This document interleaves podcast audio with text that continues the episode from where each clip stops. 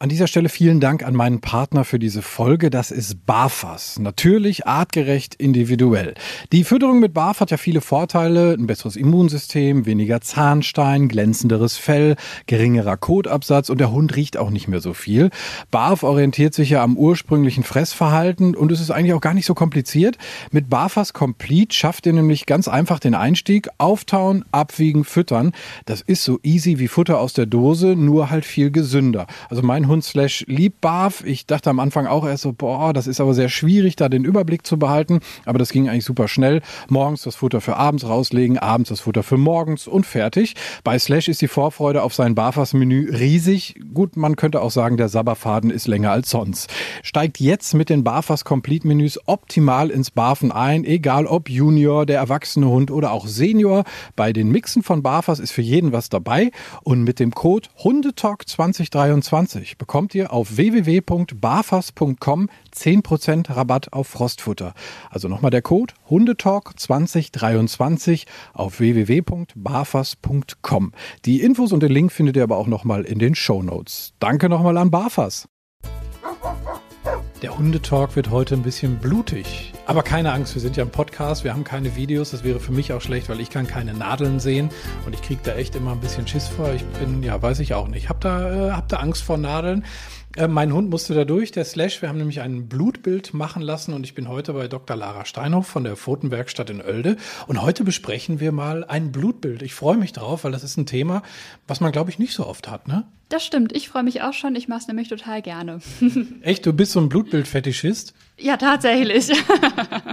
okay, dann nehmen wir uns das hier mal vor. Das ist ja so abgelaufen. Ich war äh, beim Tierarzt, eigentlich, weil der Slash ja so ein bisschen so, so, ein Augenknibbeln hatte, so, ich sag mal, so leicht ja, allergische Reaktionen, irgendwie, als ob im Moment was rumkreucht äh, und fleucht. Und da ich so ein bisschen vorbelastet bin mit Augen, was so meine ähm, anderen Hunde angeht, die Hundetalk-Fans äh, werden das wissen, ähm, war ich halt so ein bisschen so, Helikopterpapa sofort zum Tierarzt, gucken, was passiert. Und ähm, da war aber nichts an den Augen, alles in Ordnung. Und da habe ich aber ein Blutbild halt mitmachen lassen. Also Slash kriegt eine Nadel rein, Blut abgezapft. Ähm, das war an einem Samstag und am Montag hatte ich die Ergebnisse. Und die wurden mir per E-Mail zugeschickt. Und dann hat man halt so eine, was haben wir hier, anderthalbseitige Liste mit Werten. So, jetzt steht da mein, mein Name drauf. Der Slash ist kein Lebensmitteltier, das beruhigt mich, er wird also nicht gegessen. Und dann haben wir hier ganz, ganz viele Werte. Kann man mal, kannst du so groben Überblick geben, was ich daraus alles ablesen kann? So als, als Gesamtblutbild quasi? Genau, das ähm, Profil, was hier bei Slash gemacht wurde, ist ein sogenanntes geriatrisches Profil, also sprich eigentlich ein Profil, was gedacht ist für ältere Hunde. Das wird aber auch gerne für jüngere Hunde genommen, einfach weil es erstmal einen ganz guten Überblick gibt. Bei den Profilen ist es in der Regel so, dass das Suchprofile sind, also sprich erstmal, da war kein konkreter Verdacht, das wäre erstmal so ein allgemeines Screening. Und da ist es in der Regel so, dass um einen Überblick zu haben, man da einmal ein rotes Blutbild mit dabei hat und einmal ein weißes Blutbild, also sprich einmal zu schauen, was machen die roten roten Blutkörperchen, Blutarmut ja oder nein und einmal, was machen die weißen Blutkörperchen, haben wir da vielleicht einen Verdacht auf eine Entzündung oder eine Infektion. Und dann haben wir auf der anderen Seite da aber auch ähm, so ein paar Organwerte mit drin. Einmal rund um den Komplex Niere, einmal rund um den Komplex Leber und einmal rund um Bauchspeicheldrüse und Muskel. Das heißt, ähm, die Werte sind natürlich diesen Gruppen so grob zugeordnet. Ähm, wahrscheinlich sprechen wir ja aber auch gleich nochmal kurz drüber, dass diese Werte in der Regel nicht nur was über dieses eine Organ aussagen können, sondern auch über viele andere. Aber so hat man dann schon mal so einen ganz guten, groben Überblick, wenn man jetzt keinen konkreten Verdacht hat, einfach so einen ähm, ja, Rundumschlag einmal rund. Also so ein paar Sachen sind da auch ähm, erklärt oder man weiß es vielleicht schon. Wir haben ja auch zum Beispiel eine Folge gemacht über die Schilddrüse. Da ist hier ganz oben in diesem Profil der T4-Wert. Der geht ja in diese Richtung. Dann gibt es so ein paar Begriffe, die man irgendwann mal im Chemieunterricht vor, vor Urzeiten gelernt hat. Natrium, Chlorid, Kalium äh, etc. pp. Und ähm, manchmal sind die auch so ein bisschen erklärt. Und was hinten halt dran ist, ist so ein, so ein Referenzwert, ähm, ja wie so eine Ampel. Ähm, da sind welche in so einem ja, gräulich unterlegten Bereich Bereich, die sind dann grün und dann gibt es auch den einen oder anderen Wert rot, da kommen wir gleich noch drauf. Ähm, und das ist mal so ein erster grober Anhaltspunkt. Was ist denn jetzt erstmal, bevor wir ein, ein Blutbild machen lassen, beim Hund wichtig? Also in welchem Zustand sollte der beim Tierarzt aufschlagen? Mm, häufig ist es hilfreich, es kommt ein bisschen darauf an, was man messen will, aber für viele Blutwerte ist es hilfreich, wenn der Hund nüchtern ist. Es sei denn, es ist ein Notfall, dann können wir darauf keine Rücksicht nehmen. Aber gerade wenn es geplant ist, ist es vielfach hilfreich, wenn der Hund nüchtern ist, weil durch die Futteraufnahme etliche Werte verfälscht werden können. Was aber mindestens genauso wichtig ist, ist, dass äh, bevor man Blut abnimmt, dass man den Hund einmal ganz gründlich klinisch untersucht und einmal genau mit den Besitzerinnen, Besitzern über die Vorgeschichte spricht. Ähm, denn nur die Blutwerte allein, ohne das Tier dazu zu haben und die Symptome zu haben, die helfen uns eigentlich gar nicht richtig weiter. Also wir brauchen das Gesamtpaket dafür. Mhm. Das heißt also, wenn irgendwie mal ein Wert außer der Reihe äh, ist und man hat aber irgendwie gar nicht das passende Symptom dazu oder hat gar nichts festgestellt an, an Veränderungen bei seinem Hund, kann das halt auch irgendwie mal eine Ungenauigkeit sein. Genau, also da kommen ganz viele verschiedene Ursachen in Frage. Zum einen ist es so, dass diese Referenzwerte, ähm, die Referenzbereiche, die können rein rechnerisch schon gar nicht für 100 Prozent aller Tiere gelten. Das würde nicht funktionieren. Das heißt, die sind so gestaltet, dass es für 95 Prozent aller Tiere passend ist. Was aber auch heißt, wir haben natürlich fünf Prozent, für die diese Referenzbereiche nicht passend sind, obwohl sie vollkommen gesund sind und überhaupt gar kein Problem haben. Und ähm, das, wie gesagt, müssen wir mal im Hinterkopf behalten. Und dann ist aber auch immer die Frage, wie stark ist der Wert denn verändert? Ähm, das kommt immer sehr auf die Werte an, aber ganz allgemein gibt es ähm, etliche Werte ähm, bei der Blutuntersuchung, die sogenannten Enzymwerte. Und da braucht es in der Regel schon eine stärkere Abweichung, damit man überhaupt von einer Abweichung sprechen kann. Also da ähm, darf man sich nicht nur auf die kleinen grünen und roten Punkte verlassen, sondern muss ein bisschen schauen, was haben wir da überhaupt vor uns. Wenn wir jetzt mal hier weitergehen, also ähm, T4 hatte ich gerade angesprochen, dann kommen wir in den Bereich Niere. Und da sind so ein paar Punkte, die da abgehandelt werden. Ähm, was kann ich denn jetzt hier aus diesem Blutbild in Bezug auf die Niere äh, erkennen? Oder ich vielmehr nicht, sondern du als Tierärztin. Ich kann da gar nichts draus erkennen. Gleich schon. ähm, also du siehst, äh, oben haben wir einmal die Werte ähm, SDMA, Kreatinin und Harnstoff und die geben uns eine, ähm, einen Aufschluss darüber, wie gut die Niere arbeitet. Die Aufgabe der Niere ist ja, Giftiges aus dem Körper auszuscheiden, was nicht mehr drin bleiben soll, über den Urin und das kann sie unterschiedlich gut. Im Normalfall, das haben wir jetzt auch hier beim Slash, sind die Werte ähm, innerhalb des Referenzbereichs. Ähm, das heißt, die Niere arbeitet so, wie sie soll. Wenn die Niere nicht so arbeiten würde, wie sie sollte, dann würden sich ähm, Stoffe im Körper anlagern, die die Niere nicht mehr ausscheiden kann. Und dann hätten wir zum Beispiel einen erhöhten Harnstoffwert. Auf der anderen Seite ähm, haben wir ganz oben, das ist der erste Wert, der da abgebildet ist, der ist ein bisschen neuer, den kennen vielleicht auch noch nicht alle, das ist der SDMA-Wert, den gibt es erst seit ein paar Jahren der ist ein recht früher Parameter. Das heißt, da sehen wir häufig ähm, früh schon Veränderungen, wenn die anderen beiden Werte möglicherweise noch nicht verändert sind. Aber bei Slash, gute Nachricht, alles im Normbereich. Das hört man natürlich am liebsten. Jetzt steht ja aber auch, ähm, also hier steht, äh, die Werte sind nicht erhöht, es liegt vermutlich eine gute Nierenfunktion vor, so wie du das gerade auch gesagt hast. Ähm, wenn jetzt da was wäre, ein Verdacht wäre, würden wir zusätzlich eine umfassende Urinanalyse empfehlen. Steht da im Text, was kann ich denn im Urin dann selber mehr ablesen als im Blut in Bezug auf die Niere. Genau, ähm, Blut- und Urinuntersuchungen gehören eigentlich ganz, ganz eng zusammen. Das heißt, häufig wird sogar gesagt, dass zu jeder Blutuntersuchung eine Urinuntersuchung dazugehört. Auf jeden Fall aber, wenn wir den Verdacht hätten, es wäre was mit den Nieren. Wir können zum Beispiel im Urin sehen, wie gut der konzentriert ist. Das heißt, normalerweise sollte die Niere das schaffen, den Urin äh, zu konzentrieren, wenn nicht genug Flüssigkeit oder eher wenig Flüssigkeit aufgenommen wird vom Hund. Wenn die Niere das nicht mehr kann, also sie nicht mehr gut arbeitet, dann hätten wir einen ganz, ganz dünnen ähm, Urin. Der sieht vielleicht optisch auch eher aus wie Wasser, also hat gar nicht mehr so eine typische Farbe. Wir können im Urin aber auch schauen, sind da Entzündungszellen direkt im Urin drin oder sind da Kristalle im Urin drin. Auch das könnten wir im Blut nicht sehen. Dann gehen wir mal ein äh, Organ weiter, hätte ich was gesagt, zu, äh, zur Leber. Ja, da würde ich als Laie jetzt sagen, das, was da so drunter steht, ja, ist, ist halt alles irgendwie im Referenzbereich. Würdest du das auch so sehen als, als Gesamtleberbild? Genau, bei der Leber stehen immer die vielen Abkürzungen drunter. Ähm, bei der, bei Slash wurden hier unterschiedliche äh, Enzymwerte gemessen, die unter anderem in der Leber vorkommen, die aber teilweise auch in der Muskulatur, in der Gallenblase oder ähm, woanders noch äh, zu finden sind. Und die gute Nachricht ist auch da, dass bei Slash die Enzymwerte nicht erhöht sind. Das ist deswegen gut, denn wenn sie erhöht wären, dann würde uns das sagen, dass da irgendwo Zellen geschädigt sind, Zellen kaputt gehen.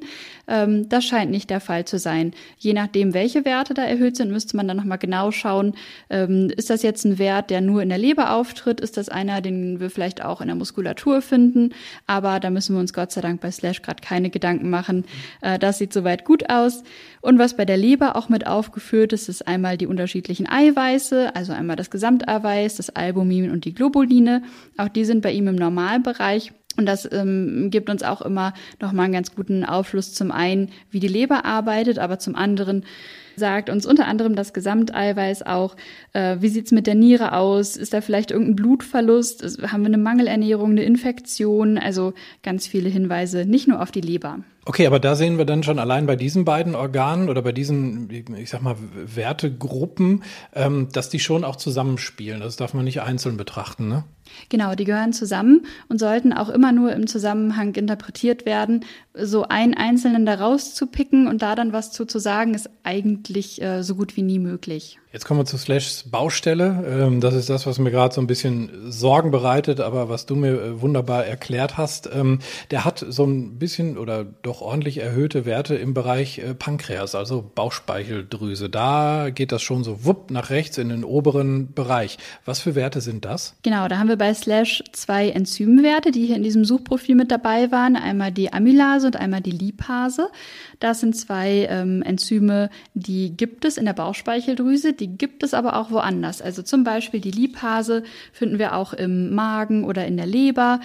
Und das heißt, wenn die erhöht sind, dann kann das ein Hinweis darauf sein, dass ähm, eine Zellschädigung in der Bauchspeicheldrüse ist, zum Beispiel durch eine Entzündung, muss aber nicht unbedingt von dort stammen. Also man weiß zum Beispiel der Liebhase, ähm, dass auch Hunde, die gar keine Bauchspeicheldrüse mehr haben, weil die entfernt werden musste, auch die können erhöhte Lipasewerte haben. Das heißt, es kann, wie gesagt, aus der Bauchspeicheldrüse sein, muss aber nicht unbedingt. Vom Grad der Erhöhung her sehen wir hier bei der Lipase, die hat einen Referenzbereich, der geht von 0 bis 250 äh, in diesem Labor. Sein Wert liegt bei 806. Das heißt, wir haben da eine ähm, ja etwas mehr als dreifache Erhöhung. Und da wiederum sagt man dann aber, wenn wir eine dreifache Erhöhung haben, dann kann das schon ein starker Hinweis auf eine Bauchspeicheldrüsenentzündung sein. Und jetzt würde man sagen, das Suchprofil, das hat uns hier so einen Hinweis gegeben. Da würden wir uns nochmal die klinischen Symptome des Hundes genau vorknöpfen und dann nochmal Einzelparameter nachfordern, um da ein bisschen mehr in der Tiefe schauen zu können. Und die Symptome passen halt auch dazu. Ne? Er scheint dann hin und wieder mal wirklich so, so Bauchschmerzen zu haben. Äh, streckt sich mal in so einer gewissen Position, die darauf hindeutet und so weiter und so fort. Da sind wir auch zugange, gucken erstmal, dass er jetzt fettarm ähm, sich ernährt und dass das Ganze wieder so ein bisschen runtergeschraubt wird. Aber wie du schon sagst, es ist jetzt nicht irgendwie so, dass man jetzt panisch werden muss und sagt sofort in die Klinik. Nee, Panik ist kein guter Berater. Gerade bei der Vorgeschichte, äh, als du sagtest, naja, es war und vor allen Dingen auch ja wegen der Augen und klar geht es ihm manchmal mit dem Bauch nicht so gut, aber das deutet ja erstmal darauf hin, dass allein durch die klinischen Symptome Symptome es nicht ganz katastrophal sein kann. Wenn wir da an Hunde denken, die eine ganz akute, hochgradige Bauchspeicheldrüsenentzündung haben, die fallen auch durch ganz hochgradige Symptome auf, mit wahnsinnigem Erbrechen, hochgradiger Flüssigkeitsverlust dadurch, ähm, Schlappheit, Apathie, dolles Fieber. Und ähm, das klang ja in Slashs Vorgeschichte so gar nicht so. nee, der hat, davon hat er Gott sei Dank nichts und der ist auch so meistens noch immer äh, richtig gut drauf, Gott sei Dank. Dann machen wir weiter. Cholesterin kennen wir auch vom Menschen. Ne? Da ist er ja, also im, im Gegensatz zu mir, wirklich äh, ganz unten mit dabei. genau, Cholesterin ähm, ist auch so ein allgemeiner Parameter. Ähm, beim Cholesterin ist es so, dass das bei ganz vielen ähm, hormonellen Erkrankungen erhöht ist. Zum Beispiel bei einer Schilddrüsenunterfunktion ist das ganz, ganz klassisch, kann aber auch mal verändert sein bei Leber- und Nierenerkrankungen. Da wären wir wieder und es kann auch bei einer Bauchspeicheldrüsenentzündung verändert sein, ist in Slashs Fall jetzt aber gerade nicht so. Und dann, äh, was, was heißt hier Muskel-CK? Das ist ja Calcium, Magnesium, Triglyceride insgesamt. Wo, wo geht das hin? In welche Richtung? Genau, die CK ist die Kreatinkinase. Das ist auch ein bestimmtes Enzym, was ähm, unter anderem in den Muskelzellen zu finden ist. Und äh, auch hier sehen wir bei Slash, ähm, sieht vollkommen normal aus, ist im Referenzbereich, das heißt kein Hinweis auf Muskelschäden. Jetzt muss man da immer so ein bisschen gucken, bei, gerade bei der Kreatinkinase ist es auch häufig so, dass Hunde, die extreme Muskel sind oder sehr, sehr starke Arbeit verrichten, häufiger mal Werte im oberen Bereich haben, ohne dass das äh, besorgniserregend wäre. Mhm. Und hier steht auch nochmal dabei, was du eingangs, äh, eingangs sagtest, diese Referenzwerte beziehen sich dann wirklich auf nüchterne Hunde mit einem normalen Gewicht. Also steht hier in Klammern nochmal so drunter. Also das wären dann diese besagten Werte, die man auch wirklich dann nüchtern nehmen sollte, um sie dann wirklich auch gut interpretieren zu können. Genau, gerade Cholesterin und auch die Triglyceride wäre jetzt nicht überraschend, wenn die Hunde kurz vorher gefressen haben, möglicherweise sogar eine fettige Mahlzeit, äh, dass dann die Werte auch erhöht sind, ohne dass der Hund irgendeine Krankheit hat, sondern er hat halt kurz vorher gefressen. Jetzt kommen wir hier zu einem Bereich, der, der heißt Blutbild. Ich dachte immer, das ganze Ding ist ein Blutbild, ist wahrscheinlich umgangssprachlich so. Es heißt geriatrisches Profil, hatten wir am Anfang auch schon gesagt. Und jetzt kommen ja aber wirklich dann Details wahrscheinlich zu, zu Blutzusammensetzung, ne? Genau, man sagt immer umgangssprachlich äh, Blutbild und meint damit in der Umgangssprache das komplette. Eigentlich ist aber nur, was, was jetzt kommt, das Blutbild, nämlich einmal das sogenannte rote Blutbild. Da haben wir unter anderem die Erythrozyten, das sind die roten Blutkörperchen, die ja dafür da sind, unter anderem den Sauerstoff im Blut zu transportieren und da die Zellen zu versorgen. Und dann haben wir noch das Hämoglobin und den Hämatokrit, also in dem Fall den ähm, Farbstoff in den roten Blutkörperchen.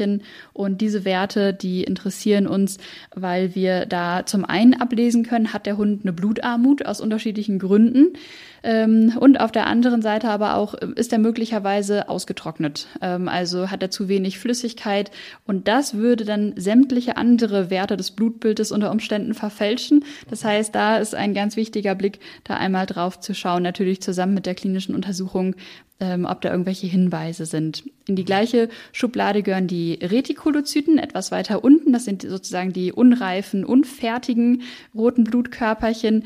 Die sind auch nochmal wichtig, wenn wir unter anderem eine Blutarmut richtig einordnen wollen. Ähm, das wäre einmal das rote Blutbild. Und auf der anderen Seite haben wir das weiße Blutbild. Beim weißen Blutbild dazu gehören die äh, Leukozyten, äh, dazu gehören aber auch die äh, anderen vielen Zellen, die da nochmal aufgeführt sind mit den unaussprechlichen Namen, also sprich die basophilen Granulozyten, die eosinophilen Granulozyten, die segmentkernigen Granulozyten, Lymphozyten, Monozyten. Ähm, und die geben uns einen Hinweis darauf, haben wir es äh, mit Infektionen zu tun, ist da eine Entzündung im Körper, ähm, möglicherweise ein Parasitenbefall. Ähm, genau, deswegen brauchen wir da die Informationen. Aber da kann ich jetzt nicht den Fitnesszustand des Hundes ablesen, oder? Weil das ist doch immer so, wie viele äh, rote Blutkörperchen und sowas ist doch auch immer bei Doping und sowas ein Thema, oder? Das stimmt. Äh, gerade bei den roten Blutkörperchen, wenn die jetzt über die Maßen erhöht wären und äh, Slash würde professionell auf die Windhunderennbahn gehen, dann müssten wir mal ein ernstes Wörtchen sprechen. und was man aber auch sagen muss, ähm, wenn Hunde aufgeregt sind, dann zieht sich die Milz zusammen. Und die Milz ist unter anderem Speicherort für rote Blutkörperchen und andere Zellen.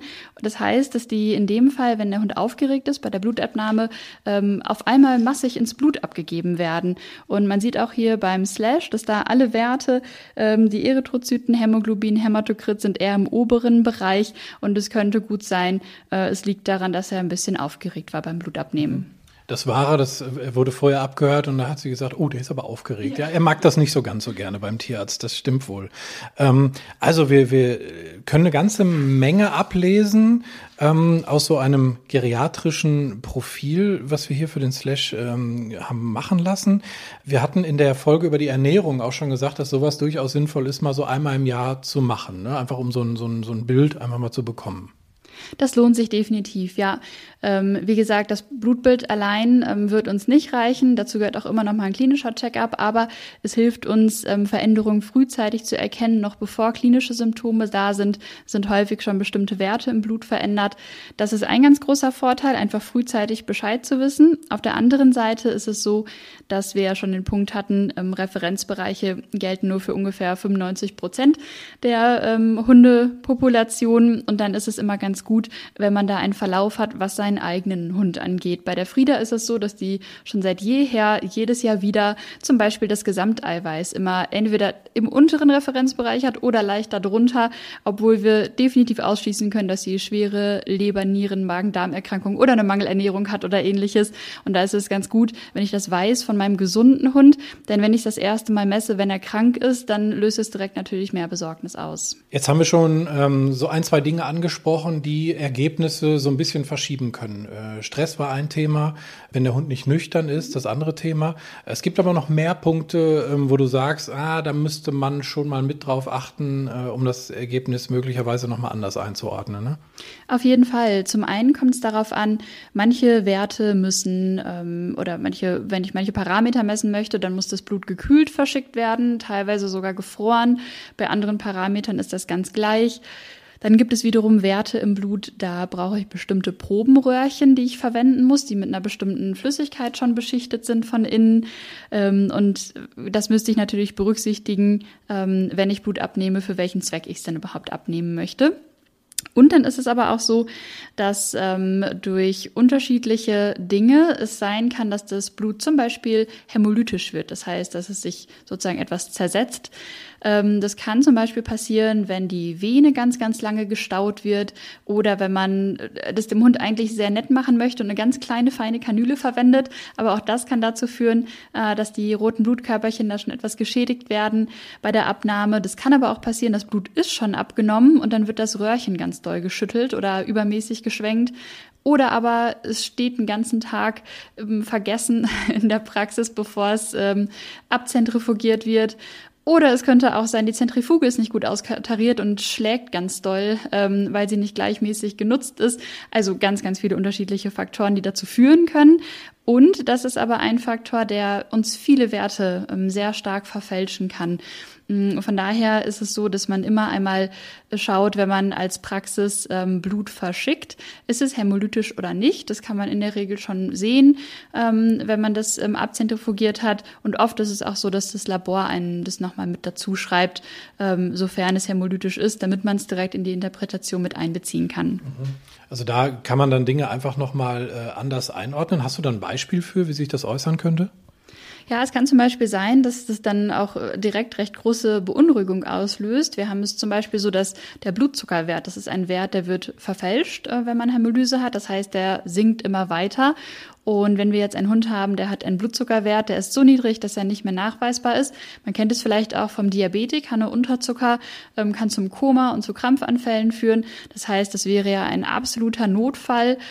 Die Gründe dafür können unterschiedlich sein. Es könnte zum Beispiel sein, dass der Grund ein ähm, äh, Tumor auch der Bauchspeicheldrüse ist. Das heißt, was relativ dramatisches, wenn man dann so eine Interpretation sieht. Auf der anderen Seite muss man aber sagen, wenn der Hund putzmunter war bei der Blutabnahme, spricht nicht viel dafür, dass sein Blutzucker so, so niedrig war, dass ich ihn noch nicht mal mehr messen kann.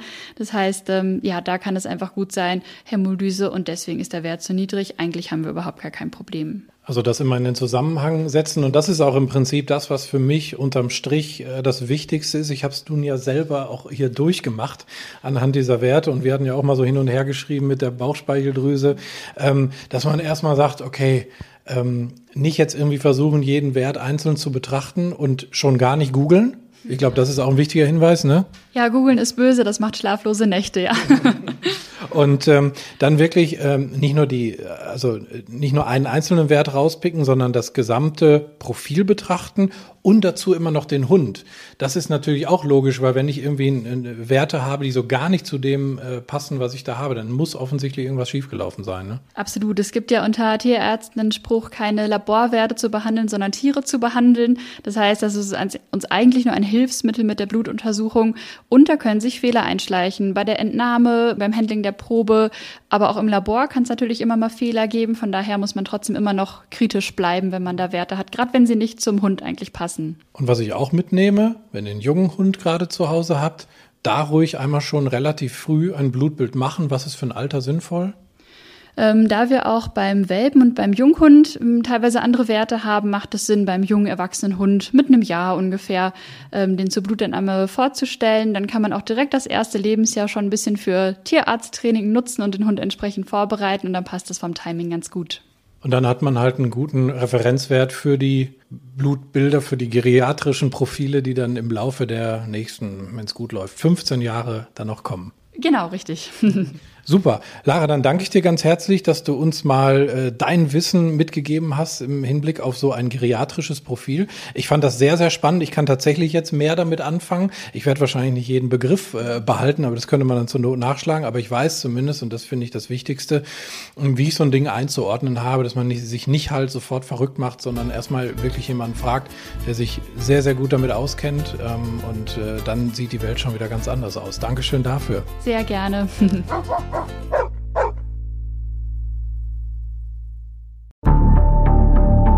Wie lange kann ein Mörder sein dunkles Geheimnis bewahren? Wann bekommen die Angehörigen Gewissheit und die Opfer Gerechtigkeit?